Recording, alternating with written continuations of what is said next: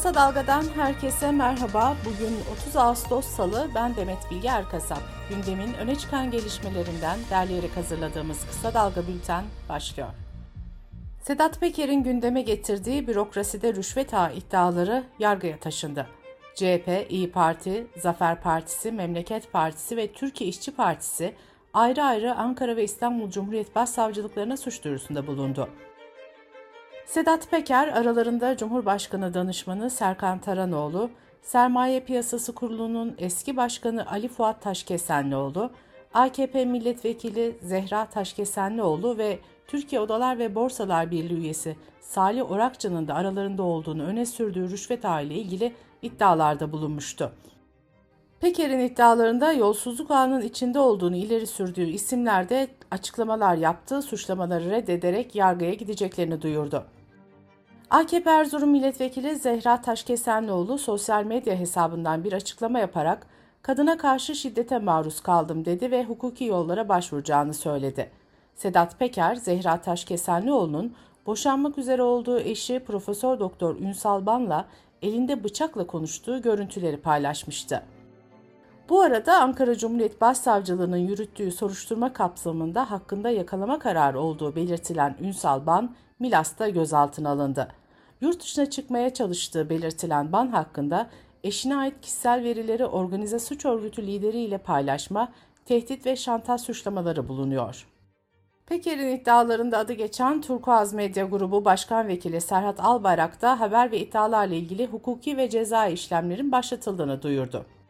Rüşvet iddialarında adı geçen bir başka isim de Hürriyet Gazetesi editörü Burak Taşçı'ydı. Gazeteden yapılan açıklamada suçlamalar için gerçek dışı ifadesi kullanıldı ve haberlerle ilgili hukuki işlem başlatılacağı belirtildi. 4 ay önceki bir konuşmasında İmam Hatiplilerle ilgili sözleri nedeniyle 25 Ağustos'ta tutuklanan Gülşen için dün tahliye kararı verildi. Ancak Gülşen'in konutundan çıkmamasına yani ev hapsinde kalmasına hükmedildi. Adli kontrol kararına uymadığı durumda Gülşen'in yeniden tutuklanacağı belirtildi. Kararda delillerin toplanmış olması, kaçma şüphesinin bulunmaması, bakmakla mükellef olduğu yaşı küçük bir çocuğunun olması gibi gerekçeler sıralandı. Gülşen'in avukatı ev hapsi kararına da itiraz edeceklerini söyledi. CHP İstanbul İl Başkanı Canan Kaftancıoğlu, demokrasi yoluyla bir diktatörü bu ülkeden göndereceğiz şeklindeki sözleri nedeniyle Cumhurbaşkanı hakar suçlamasıyla ifade verdi. Kaftancıoğlu ifadesinde CHP il başkanlığı görevimi icra etmekteyim. Eleştirmek benim için hak değil, zorunluluktur dedi. 11. Cumhurbaşkanı Abdullah Gül görevde olduğu dönemde milli bayramlara ve Anıtkabir ziyaretlerine katılmadığı yönündeki iddialara video mesajla yanıt verdi. Gül şöyle dedi. Öncelikle şunu hatırlatmak isterim. 7 yıl Cumhurbaşkanı olduğum süre içerisinde katılmam gereken tüm bayramlara katıldım ve gurur duydum. Onların en iyi şekilde kutlanmalarını sağladım. İstanbul'da Aydos Ormanı'na Millet Bahçesi projesi çalışmaları yurttaşların tüm tepkilerine karşın devam ederken yayalardan yürüyüş için 10 lira alınmaya başlandı. Cumhuriyet'ten Şeyda Öztürk'ün haberine göre ormanın batısında yıllar boyunca yurttaşların yürüyüş yaptığı yollar ücretli hale geldi. 10 yıl önce bir firmaya yaklaşık 49 yıllığına kiralanan bölgelerden ormana giren yayalar bundan sonra 10 lira ödeyecek. Kısa Dalga Bülten'de sırada ekonomi haberleri var. Türk İş bu yılın Ağustos ayına ilişkin açlık ve yoksulluk sınırı araştırmasını yayımladı. Araştırmaya göre açlık sınırı 6890 lira oldu. 5500 lira olan asgari ücret ile açlık sınırı arasındaki makas ise 1390 liraya yükseldi. Yoksulluk sınırı da 22442 liraya çıktı. Bekar bir çalışanın yaşam maliyeti de 9000 lirayı buldu. Bankacılık Düzenleme ve Denetleme Kurumu'nun açıkladığı verilere göre bankacılık sektörünün net karı Temmuz ayında 38 milyar 715 milyon lira oldu. Ocak ayından bu yana sektörün net karı %505 artış kaydetmiş oldu. Bankalar arası kart merkezi verilerine göre ise kredi kartları, banka kartları ve ön ödemeli kartlar ile Temmuz ayında yapılan toplam ödeme tutarı geçen yılın aynı dönemine göre %109 arttı ve 316.9 milyar TL oldu. Kredi kartı ile ödemelerde önceki yılın aynı dönemine göre büyüme oranı %103 olarak kayıtlara geçti. Banka kartı ile ödemelerde %132 olurken ön ödemeli kartlarla yapılan ödemelerde ise bu oran %164 olarak gerçekleşti. Türkiye'nin ticaret açığı Temmuz ayında %147 artarak 10 milyar 690 milyon dolara yükseldi. 7 aylık dış ticaret açığı ise 62 milyar 177 milyon dolara ulaştı. Ekonomik Güven Endeksi Temmuz ayında 93.4 iken Ağustos ayında %1 oranında artarak 94.3 değerini aldı. Ekonomik Güven Endeksinin yüzden büyük olması genel ekonomik duruma ilişkin iyimserliği, yüzden küçük olması ise genel ekonomik duruma ilişkin kötümserliği işaret ediyor. Dış politika ve dünyadan gelişmelerle kısa dalga bültene devam ediyoruz. Şii dini ve siyasi lider Mukteta Es-Sadr sosyal medya hesabından yaptığı açıklamada siyaseti bıraktığını ilan etti. Sadr'ın destekçileri sokaklara döküldü. Bağdat'ta sokağa çıkma yasağı ilan edildi. Irak'ta Sadr'a bağlı Politbüro başta olmak üzere siyasi, ekonomik ve askeri kurumlar bulunuyor.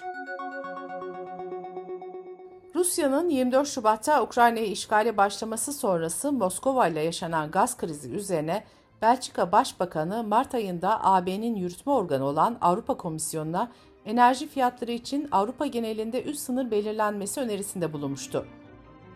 Komisyon bu öneriyi araştıracağını bildirdi ancak aradan 6 ay geçmesine rağmen bu konuda herhangi bir adım atılmadı. Belçika hükümeti de bunun üzerine gaz fiyatlarının ülke çapında sınırlanmasını gündeme aldı. Belçika Enerji Bakanı hiçbir şey yapmazsak önümüzdeki 5-10 kış korkunç geçecek dedi. Bu arada Avrupa Birliği üyesi ülkelerin enerji bakanları doğal gaz ve elektrik fiyatlarındaki hızlı artışı görüşmek üzere 9 Eylül'de olağanüstü toplantı yapacak. Amerika dün yine silahlı bir saldırıyla sarsıldı. Oregon eyaletinde bulunan bir markete silahlı saldırı düzenlendi. En az 3 kişi hayatını kaybetti.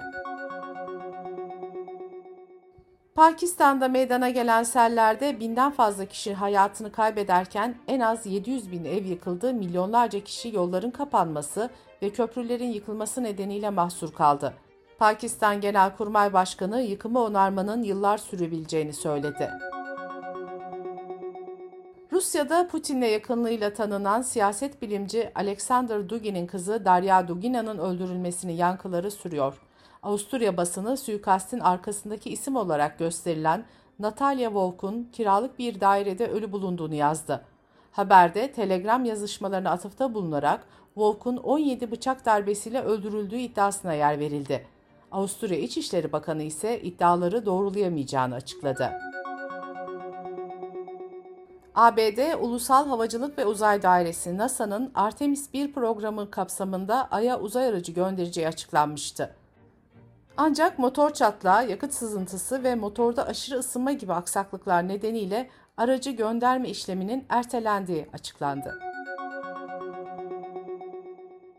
Bir süredir güvenlikle ilgili eleştirilerin odağında olan dünyanın en büyük hava yollarından biri olan Air France yeni bir skandalla ülke gündemine oturdu.